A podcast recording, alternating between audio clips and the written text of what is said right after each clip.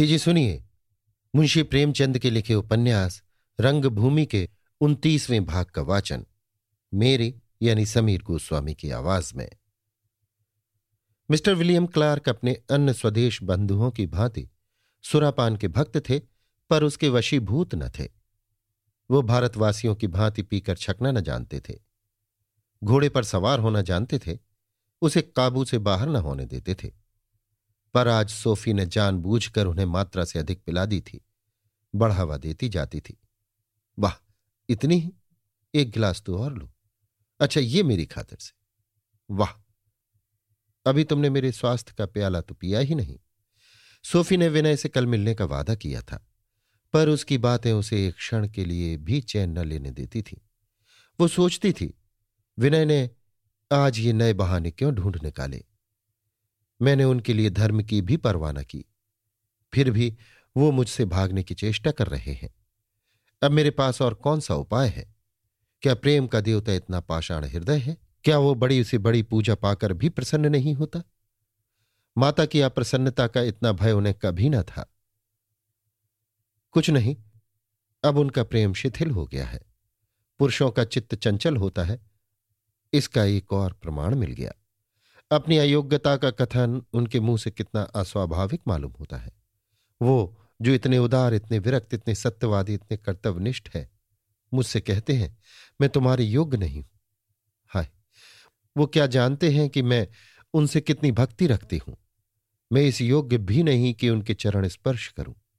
कितनी पवित्र आत्मा है, कितने उज्जवल विचार, कितना अलौकिक आत्मोत्सर्ग। नहीं, वो मुझसे दूर रहने ही के लिए ये बहाने कर रहे हैं। उन्हें भय है कि मैं उनके पैरों की जंजीर बन जाऊँगी। उन्हें कर्तव्य मार्ग से हटा दूँगी। उनको आदर्श से विमुख कर दूँगी। मैं उनकी इस शंका का कैसे निवारण करूँ? दिन भर इन्हीं विचारों में व्यग्र रहने के बाद संध्या को वो इतनी विकल हुई कि उसने रात ही को विनय से फिर मिलने का निश्चय किया। उसने क्लार्क को शराब पिलाकर इसलिए अचेत कर दिया था कि उसे किसी प्रकार का संदेह न हो। जेल के अधिकारियों से उसे कोई भय न था। वो इस अवसर को विनय से, अनुनय विनय करने में, उनके प्रेम को जगाने में, उनकी शंकाओं को शांत करने में लगाना चाहती थी।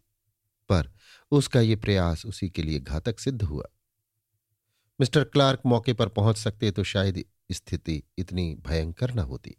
कम से कम सोफी को ये दुर्दिन न देखने पड़ते। क्लार्क अपने प्राणों से उसकी रक्षा करते। सोफी ने उनसे दगा करके ही अपना ही सर्वनाश कर लिया। अब वो न जाने कहाँ और किस दशा में थी। प्रायः लोगों का विचार था कि विद्रोहियों ने उसकी हत्या कर डाली और उसके शव को आभूषणों के लोभ से अपने साथ ले गए। केवल विनय सिंह इस विचार से सहमत न थे। उन्हें विश्वास था कि सोफी अभी ज़िंदा है। विद्रोहियों ने जमानत के तौर पर उसे अपने यहाँ कैद कर रखा है, जिसमें संधि की शर्तें तय करने में सुविधा हो। सोफी रियासत को दबाने के लिए उनके हाथों में एक यंत्र के समान थी। इस दुर्घटना से रियासत में तहलका मच गया। अधिकारी वर्ग आपको डरते थे प्रजा आपको। अगर रियासत के कर्मचारियों ही तक बात रहती तो विशेष चिंता की बात न थी। रियासत खून के बदले खून लेकर संतुष्ट हो जाती। ज़्यादा से ज़्यादा एक की जगह चार का खून कर डालती। पर सोफी के बीच में पड़ जाने से समस्या जटिल हो गई थी। मुआमला रियासत के अधिकार क्षेत्र के बाहर पहुँच गया था। यहाँ तक कि लोगों को भय था, रियासत पर कोई जवाल ना आ जाए। इसलिए अपराधियों की पकड़ धकड़ में असाधारण तत्परता से काम लिया जा रहा था। संदेह मात्र पर लोग फांस दिए जाते थे और उनको कठोरतम यातनाएँ दी जाती थी। साक्षी और प्रमाण की कोई मर्यादा न रह गई थी। इन अपराधियों के भाग्य निर्णय के लिए एक अलग न्यायालय खोल दिया गया था। उसमें मज़े हुए प्रजाद्रोहियों को छांट छांट कर नियुक्त किया गया था। ये अदालत किसी को छोड़ना न जानती थी। किसी अभियुक्त को प्राणदंड देने के लिए एक सिपाही की शहादत काफ़ी थी। सरदार नीलकंठ बिना अन्न जल दिन के दिन विद्रोहियों की खोज लगाने में व्यस्त रहते थे। यहाँ तक कि हिज हाइनेस महाराजा साहब स्वयं शिमला, दिल्ली और उदयपुर एक किए हुए थे। पुलिस कर्मचारियों के नाम रोज ताकीदें भेजी जाती थी। उधर शिमला से भी ताकीदों का तांता बंधा हुआ था। ताकीदों के बाद धमकियाँ आने लगी। उसी अनुपात से यहाँ प्रजा पर भी उत्तरोत्तर अत्याचार बढ़ता जाता था। मिस्टर क्लार्क को निश्चय था कि इस विद्रोह में रियासत का हाथ भी अवश्य था।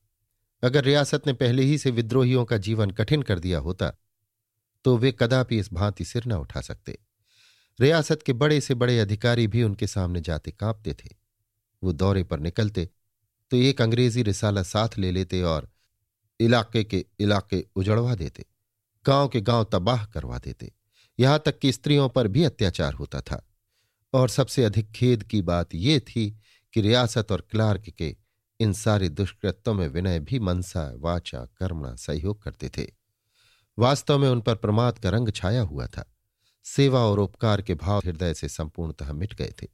सोफी और उसके शत्रुओं का पता लगाने का उद्योग यही एक काम उनके लिए रह गया था। मुझे दुनिया क्या कहती है, मेरे जीवन का क्या उद्देश्य है? माताजी का क्या हाल हुआ? इन बातों की ओर अब उनका ध्यान ही ना जाता था। अब तो वो रियासत के दाहिने हाथ बने हुए थे। अधिकारी समय समय पर उन्हें और भी उत्तेजित करते रहते थे। विद्रोहियों के दमन में कोई पुलिस का कर्मचारी, रियासत का कोई नौकर इतना हृदयहीन, विचारहीन, न्यायहीन न बन सकता था। उनकी राजभक्ति का पारावार न था। या यों कहिए कि इस समय वो रियासत के कर्णधार बने हुए थे। यहाँ तक कि सरदार नीलकंठ भी उनसे दबते थे। महाराणा साहब को उन पर इतना विश्वास हो गया था कि उनसे सलाह लिए बिना कोई काम न करते। उनके लिए आने जाने की कोई रोक टोक न थी और मिस्टर क्लार्क से तो उनकी दांत काटी रोटी थी। दोनों एक ही बंगले में रहते थे और अंतरंग में सरदार साहब की जगह पर विनय की नियुक्ति की चर्चा की जाने लगी थी। प्रायः साल भर तक रियासत में यही आपाधापी रही, जब जसवंत नगर विद्रोहियों से पाक हो गया। अर्थात वहाँ कोई जवान आदमी ना रहा तो विनय ने स्वयं सोफी का सुराग लगाने के लिए कमर बांधी। उनकी सहायता के लिए गुप्त पुलिस के कई अनुभवी आदमी तैनात किए गए। चलने की तैयारियाँ होने लगीं। नायक राम अभी तक कमज़ोर थे। उनके बचने की आशा ही न रही थी, पर ज़िंदगी बाकी थी, बच गए। उन्होंने विनय को जाने पर तैयार देखा तो साथ चलने का निश्चय किया। आकर बोले, भैया, मुझे भी साथ ले चलो, मैं यहाँ अकेला न रहूँगा। विनय, मैं कहीं परदेश थोड़े ही जाता हूँ। सातवें दिन यहाँ आया करूँगा, तुमसे मुलाकात हो जाएगी। सरदार नीलकंठ वहाँ बैठे हुए थे। बोले, अभी तुम जाने लायक नहीं हो। नायक राम, सरदार साहब, आप भी इन्हीं किसी कहते हैं? इनके साथ न रहूँगा तो रानी जी को कौन मुँह दिखाऊँगा? विनय, तुम यहाँ ज़्यादा आराम से रह सकोगे। तुम्हारे ही भले की कहता हूँ। नायक राम, सरदार साहब, अब आप ही भैया को समझाइए। आदमी एक घड़ी की नहीं चलाता, एक हफ़्ता तो बहुत है। फिर मोर्चा लेना है वीरपाल सिंह से। जिसका लोहा मैं भी मानता हूँ। मेरी कई लाठियाँ उसने ऐसी रोक ली कि एक भी पड़ जाती तो काम तमाम हो जाता। पक्का फिकैत है। क्या मेरी जान तुम्हारी जान से प्यारी है? नीलकंठ, हाँ, वीरपाल है तो एक ही शैतान। न जाने कब, किधर से कितने आदमियों के साथ टूट पड़े।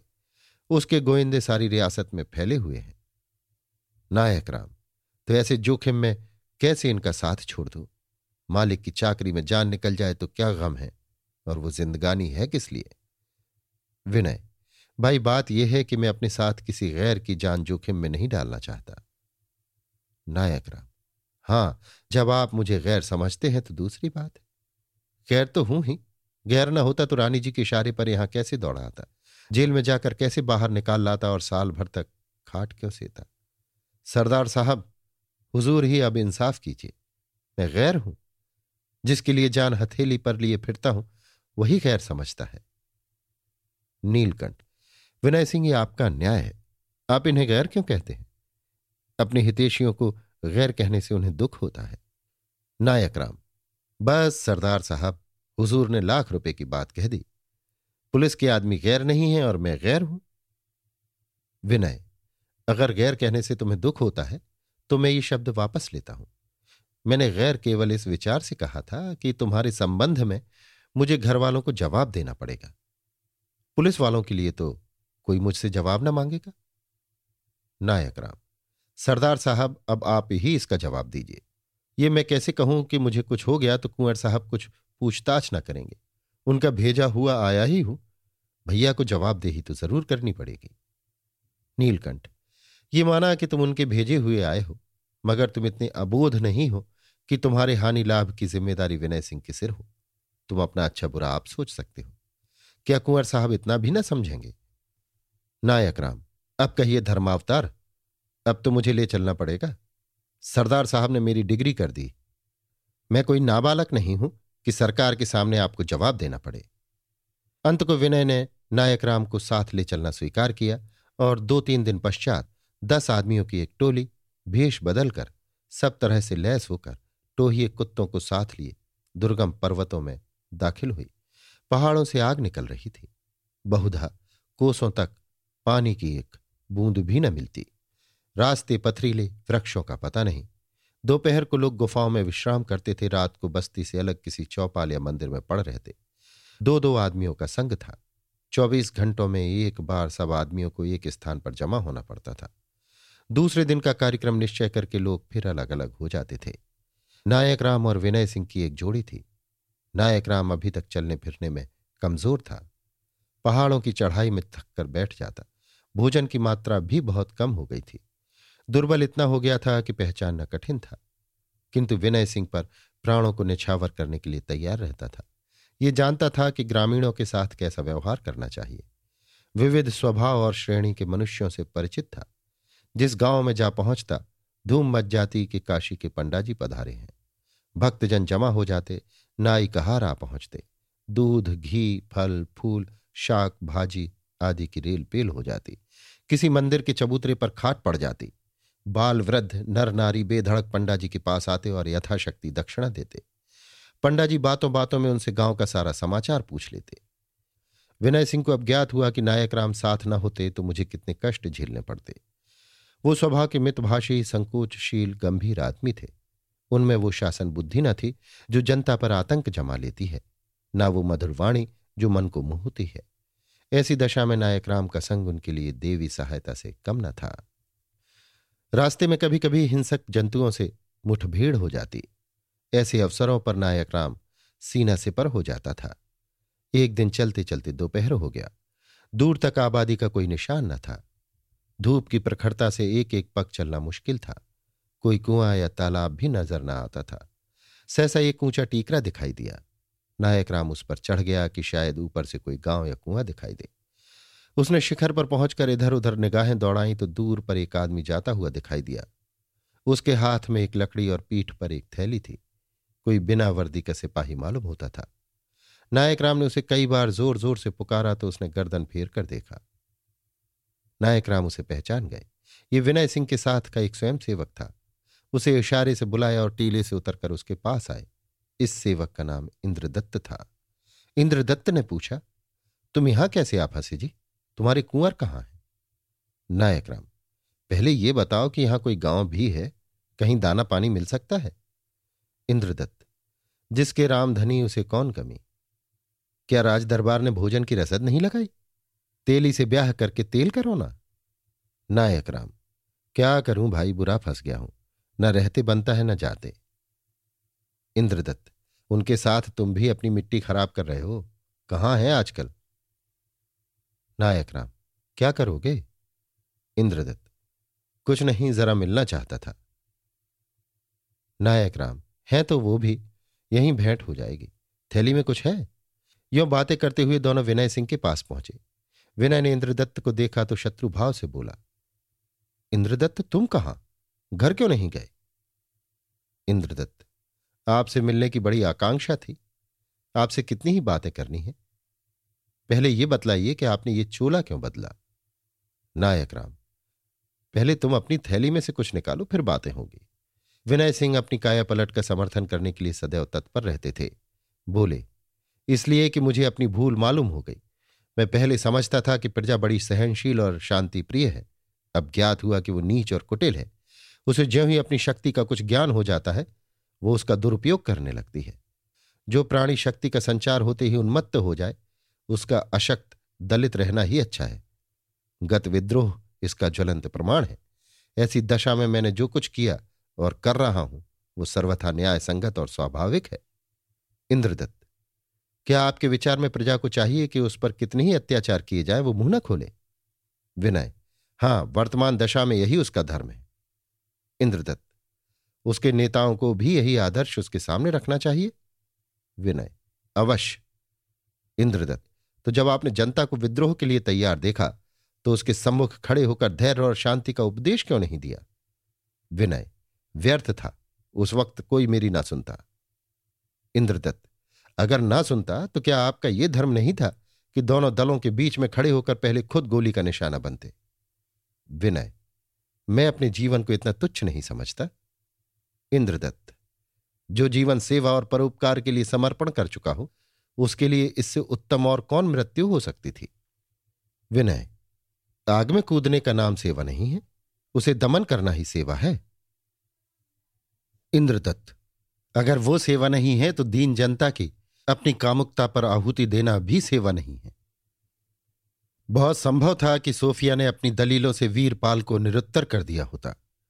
किंतु आपने विषय के वशीभूत होकर पिस्तौल का पहला वार किया, और इसलिए इस हत्याकांड का सारा भार आप ही की गर्दन पर है, और जल्द या देर में आपको इसका प्राश्चित करना पड़ेगा।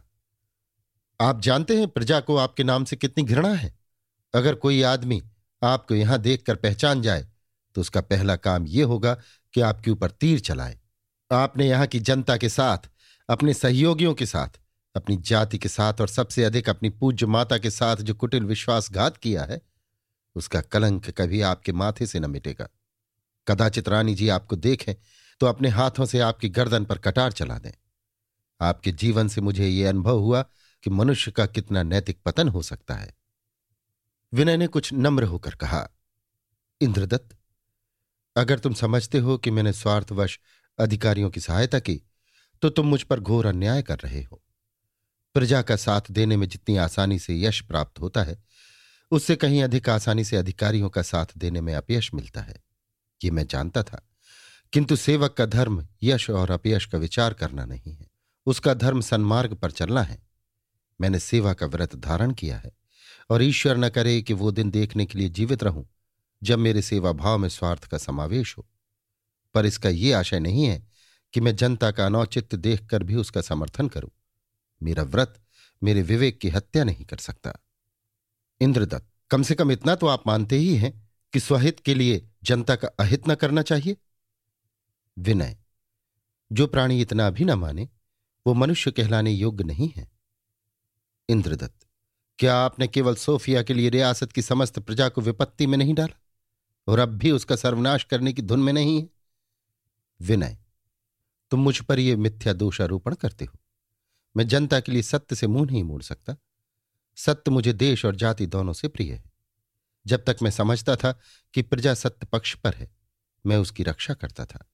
जब मुझे विदित हुआ कि उसने सत्य से मुँह मोड़ लिया, मैंने भी उससे मुँह मोड़ लिया।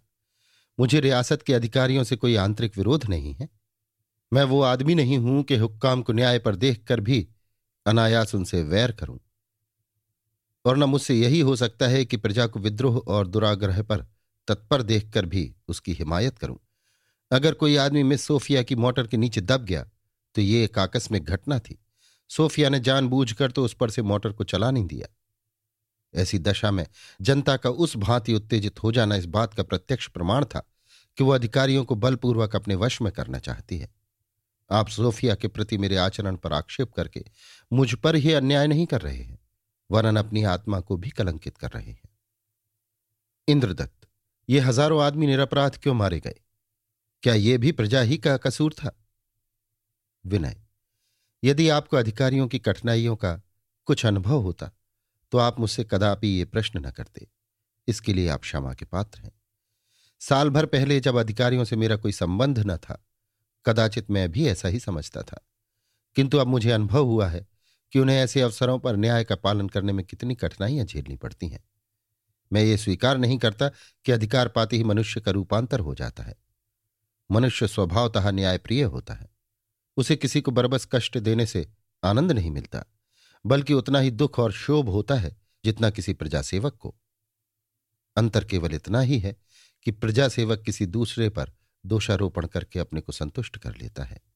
यही उसके कर्तव्य की इतिश्री हो जाती है। अधिकारियों को यह अवसर प्राप्त नहीं होता। वे आप अपने आचरण की सफ़ाई नहीं पेश कर सकते। आपको खबर नहीं कि हुक्काम ने अपराधियों को खोज निकालने में कितनी दिक्कतें उठाई।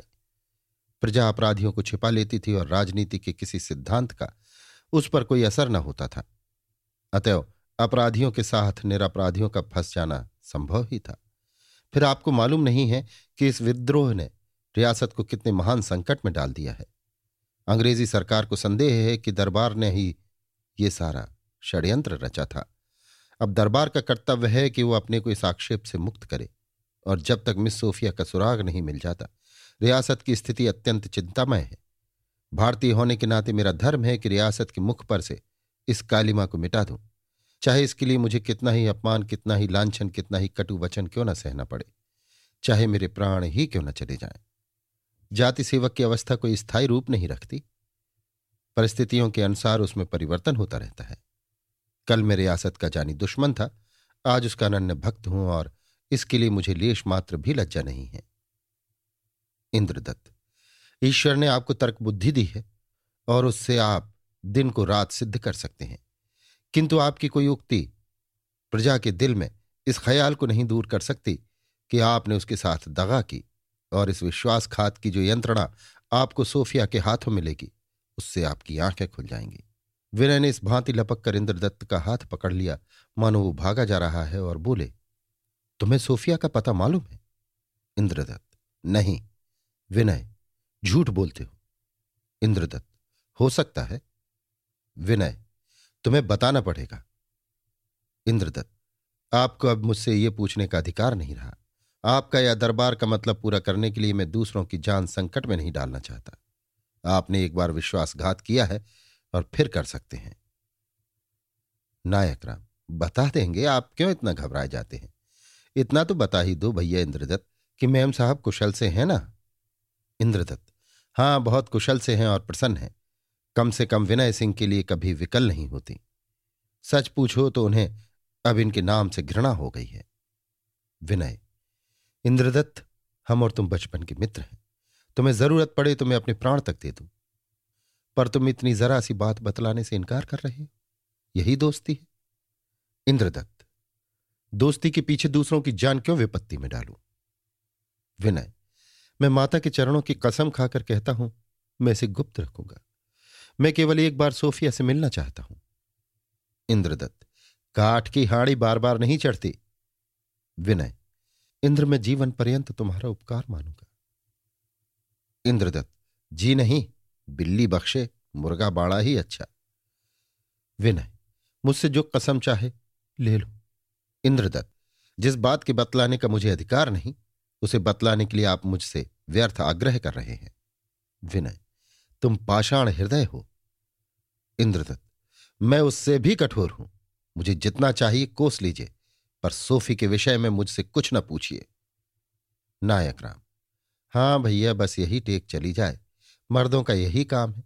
दो टूक कह दिया कि जानते हैं, लेकिन बतलाएँगे नहीं। चाहे किसी को भला लगे या बुरा।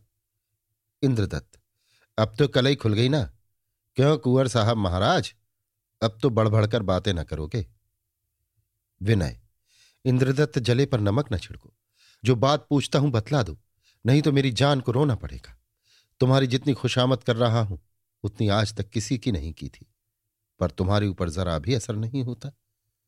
इंद्रदत्त, मैं एक बार कह चुका हूँ कि मुझे जिस बात के बतलाने का अधिकार नहीं, वो किसी तरह न बताऊँगा। बस, इस विषय में तुम्हारा आग्रह करना व्यर्थ है। ये लो अपनी राह जाता हूँ। तुम्हें जहाँ जाना हो, जाओ। नायक राम, सेठ जी, भागो मत। मिस साहब का पता बताए बिना ना जाने पाओगे। इंद्रदत्त क्या ज़बरदस्ती पूछोगे? नायक राम। हाँ, ज़बरदस्ती पूछूँगा। बामन होकर तुमसे भिक्षा मांग रहा हूँ और तुम इनकार करते हो। इसी पर धर्मात्मा सेवक चाकर बनते हो। ये समझ लो, बामन भीख लिए बिना द्वार से नहीं जाता। नहीं पाता तो धरना देकर बैठ जाता है और फिर ले ही कर उठता है। इंद्रदत्त, मुझसे ये पंडई चाले ना चलो, समझे? ऐसे भीख देने वाले कोई और होंगे। नायक राम क्यों बाप दादों का नाम डुबाते हो भैया? कहता हूँ, ये भीख दिए बिना अब तुम्हारा गला नहीं छूट सकता। ये कहते हुए नायक राम चट ज़मीन पर बैठ गए। इंद्रदत्त के दोनों पैर पकड़ लिए। उन पर अपना सिर रख दिया और बोले, अब तुम्हारा जो धर्म हो वो करो। मैं मूरख हूँ, गवार हूँ, पर बाहमन हूँ। तुम समर्थी पुरुष हो, जैसा उचित समझो करो। इंद्रदत्त अब भी न पसीजे। अपने पैरों को छुड़ाकर चले जाने की चेष्टा की।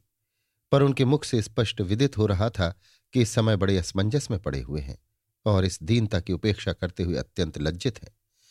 वो बलिष्ठ पुरुष थे। स्वयं सेवकों में कोई उनका सा दीर्घकाय युवक न था। नायक राम अभी कमज़ोर थे।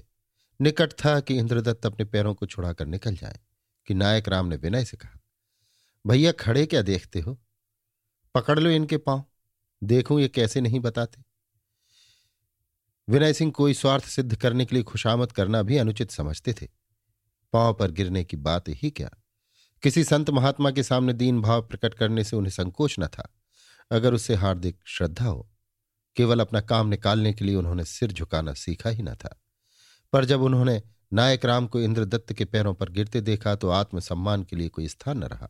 सोचा, जब मेरी खातिर नायक राम ब्राह्मण होकर ये अपमान सहन कर रहा है तो मेरा दूर खड़े शान की लेना मुनासिब नहीं।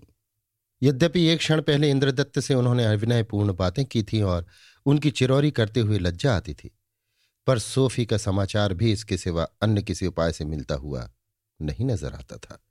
उन्होंने आत्मसम्मान को भी सोफी पर समर्पण कर दिया। मेरे पास यही एक चीज़ थी जिसे मैंने अभी तक तेरे हाथ में न दिया था। आज वो भी तेरे हवाले करता हूँ। आत्मा अब भी सिर न झुकाना चाहती थी, पर कमर झुक गई। एक पल में उनके हाथ इंद्रदत्त के पैरों के पास जा पहुँचे। इंद्रदत्त ने तुरंत पैर खींच लिया और विनय को उठाने के लिए चेष्टा करते हुए बोले, विनय, ये क्या अनर्थ करते हो? हैं? विनय की दशा उस सेवक की सी थी, जिसके स्वामी ने थूक कर चाटने का दंड दिया हो। अपनी अधोगति पर रोना आ गया। नायक राम ने इंद्रदत्त से कहा, भैया, मुझे भिच्छुक समझकर दुत्कार सकते थे, लेकिन अब कहो? इंद्रदत्त संकोच में पड़कर बोले विनय, क्यों मुझे इतना लज्जित कर रहे हो? मैं वचन दे चुका हूँ कि किसी से यह भेद न बताऊँगा। नायक राम, तुमसे कोई ज़बरदस्ती तो कर नहीं रहा है। जो अपना धर्म समझो, वो करो। तुम आप बुद्धिमान हो। इंद्रदत्त ने खिन्न होकर कहा, ज़बरदस्ती नहीं तो और क्या है? गरज बावली होती है, पर आज मालूम हुआ कि वो अंधी भी होती है। विनय, व्यर्थ ही अपनी आत्मा पर यह अन्याय कर रहे हो। भले आदमी, क्या आत्मगौरव भी घोल कर पी गए? तुम्हें उचित था कि प्राण देकर भी आत्मा की रक्षा करते।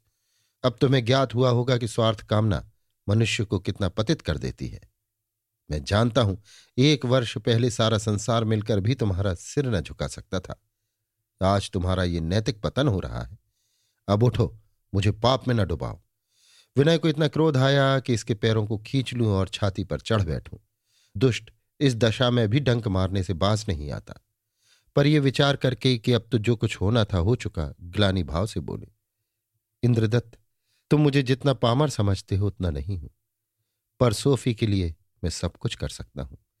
मेरा आत्मसम्मान, मेरी बुद्धि, मेरा पौरुष, मेरा धर्म, सब कुछ प्रेम के हवन कुंड में स्वाहा हो गया। अगर तुम्हें अब भी मुझ पर दया ना आए तो मेरी कमर से पिस्तौल निकालकर एक निशाने से काम तमाम कर दो। ये कहते कहते विनय की आँखों में आँसू भर आए। इंद्रदत्त ने उन्हें उठाकर कंठ से लगा लिया और करुण भाव से बोले, विनय, क्षमा करो। यद्यपि तुमने जाति का अहित किया है, पर मैं जानता हूँ कि तुमने वही किया, जो कदाचित उस स्थिति में मैं या कोई भी अन्य प्राणी करता। मुझे तुम्हारा तिरस्कार करने का अधिकार नहीं। तुमने अगर प्रेम के लिए आत्ममर्यादा को तिलांजलि दे दी तो मैं भी मैत्री और सौजन्य के लिए अपने वचन से विमुख हो जाऊँगा। जो तुम चाहते हो, वो मैं बता दूँगा। पर इससे तुम्हें कोई लाभ ना होगा, क्योंकि मिस सोफिया की दृष्टि में तुम गिर गए हो। उसे अब तुम्हारे नाम से घृणा होती है। उससे मिलकर तुम्हें दुख होगा। नायक राम, भैया तुम अपनी सी कर दो। मिस साहब को मनाना, जनाना इनका काम है। आसिक लोग बड़े चलते पुरजे होते हैं, छटे हुए सोहदे देखने ही को सीधे होते हैं। मासूक को चुटकी बजाते अपना कर लेते हैं। जरा आँखों में पानी भरकर देखा और मासूक पानी हुआ। इंद्रदत्त। मिस सोफिया मुझे कभी क्षमा न करेंगी, लेकिन अब उनका सा हृदय कहाँ से लाऊं? एक बात बतला दो, इसका उत्तर पाए बिना मैं कुछ न बता सकूँगा। विनय, पूछो। इंद्रदत्त, तुम्हें वहाँ अकेले जाना पड़ेगा। वचन दो कि खुफिया पुलिस का कोई आदमी तुम्हारे साथ ना होगा। विनय, इससे तुम निश्चिंत रहो। इंद्रदत्त, अगर तुम पुलिस के साथ गए तो सोफिया की लाश के सिवा और कुछ ना पाओगे। विनय, मैं ऐसी मूर्खता करूँगा ही क्यों? इंद्रदत्त, ये समझ लो कि मैं सोफी का पता बताकर उन लोगों के प्राण तुम्हारे हाथों में देता हूँ, जिनकी खोज में तुमने दाना पानी हराम कर रखा है। नायक राम, भैया चाहे अपनी जान निकल जाए, उन पर कोई रेप ना आने पाएगा, लेकिन यह भी बता दो कि वहाँ हम लोगों की जान का जोखम तो नहीं है। इंद्रदत्त, विनय से, अगर वे लोग तुम्हें वैर साधना चाहते तो अब तक तुम लोग जीते न रहते। रियासत की समस्त शक्ति भी तुम्हारी रक्षा न कर सकती। उन लोगों को तुम्हारी एक एक बात की खबर मिलती रहती है। ये समझ लो कि तुम्हारी जान उनकी मुट्ठी में है। इतने प्रजाद्रोह के बाद अगर तुम अभी ज़िंदा हो तो ये मिस सोफिया की कृपा है। अगर मिस सोफिया की तुमसे मिलने की इच्छा होती तो इससे ज़्यादा आसान कोई काम न था। लेकिन उनकी तो ये हालत है कि तुम्हारे नाम ही से चिढ़ती है। अगर अब भी उनसे मिलने की अभिलाषा हो तो मेरे साथ आओ। विनय सिंह को अपनी विचार परिवर्तक शक्ति पर विश्वास था। इसकी उन्हें लेश मात्र भी शंका न थी कि सोफी मुझसे बातचीत न करेगी। हाँ खेद इस बात का था कि मैंने सोफी ही के लिए अधिकारियों की जो सहायता दी, उसका परिणाम ये हुआ। काश मुझे पहले ही मालूम हो जाता कि सोफी मेरी नीति को पसंद नहीं करती। वो मित्रों के हाथ में है और सुखी है तो मैं ये अनीति करता ही क्यों? मुझे प्रजा से कोई वैर तो था नहीं। सोफी पर भी तो इसकी कुछ न कुछ ज़िम्मेदारी है। वो मेरी मनोवृत्तियों को जानती थी। क्या वो एक पत्र भेजकर मुझे अपनी स्थिति की सूचना न दे सकती थी? जब उसने ऐसा नहीं किया तो उसे अब मुझ पर त्योरियाँ चढ़ाने का क्या अधिकार है? ये सोचते वो इंद्रदत्त के पीछे पीछे चलने लगे। भूख, प्यास, हवा हो गई। अभी आप सुन रहे थे मुंशी प्रेमचंद के लिखे उपन्यास रंगभूमि के उनतीसवें भाग का वाचन, मेरी यानी समीर गोस्वामी की आवाज़ में।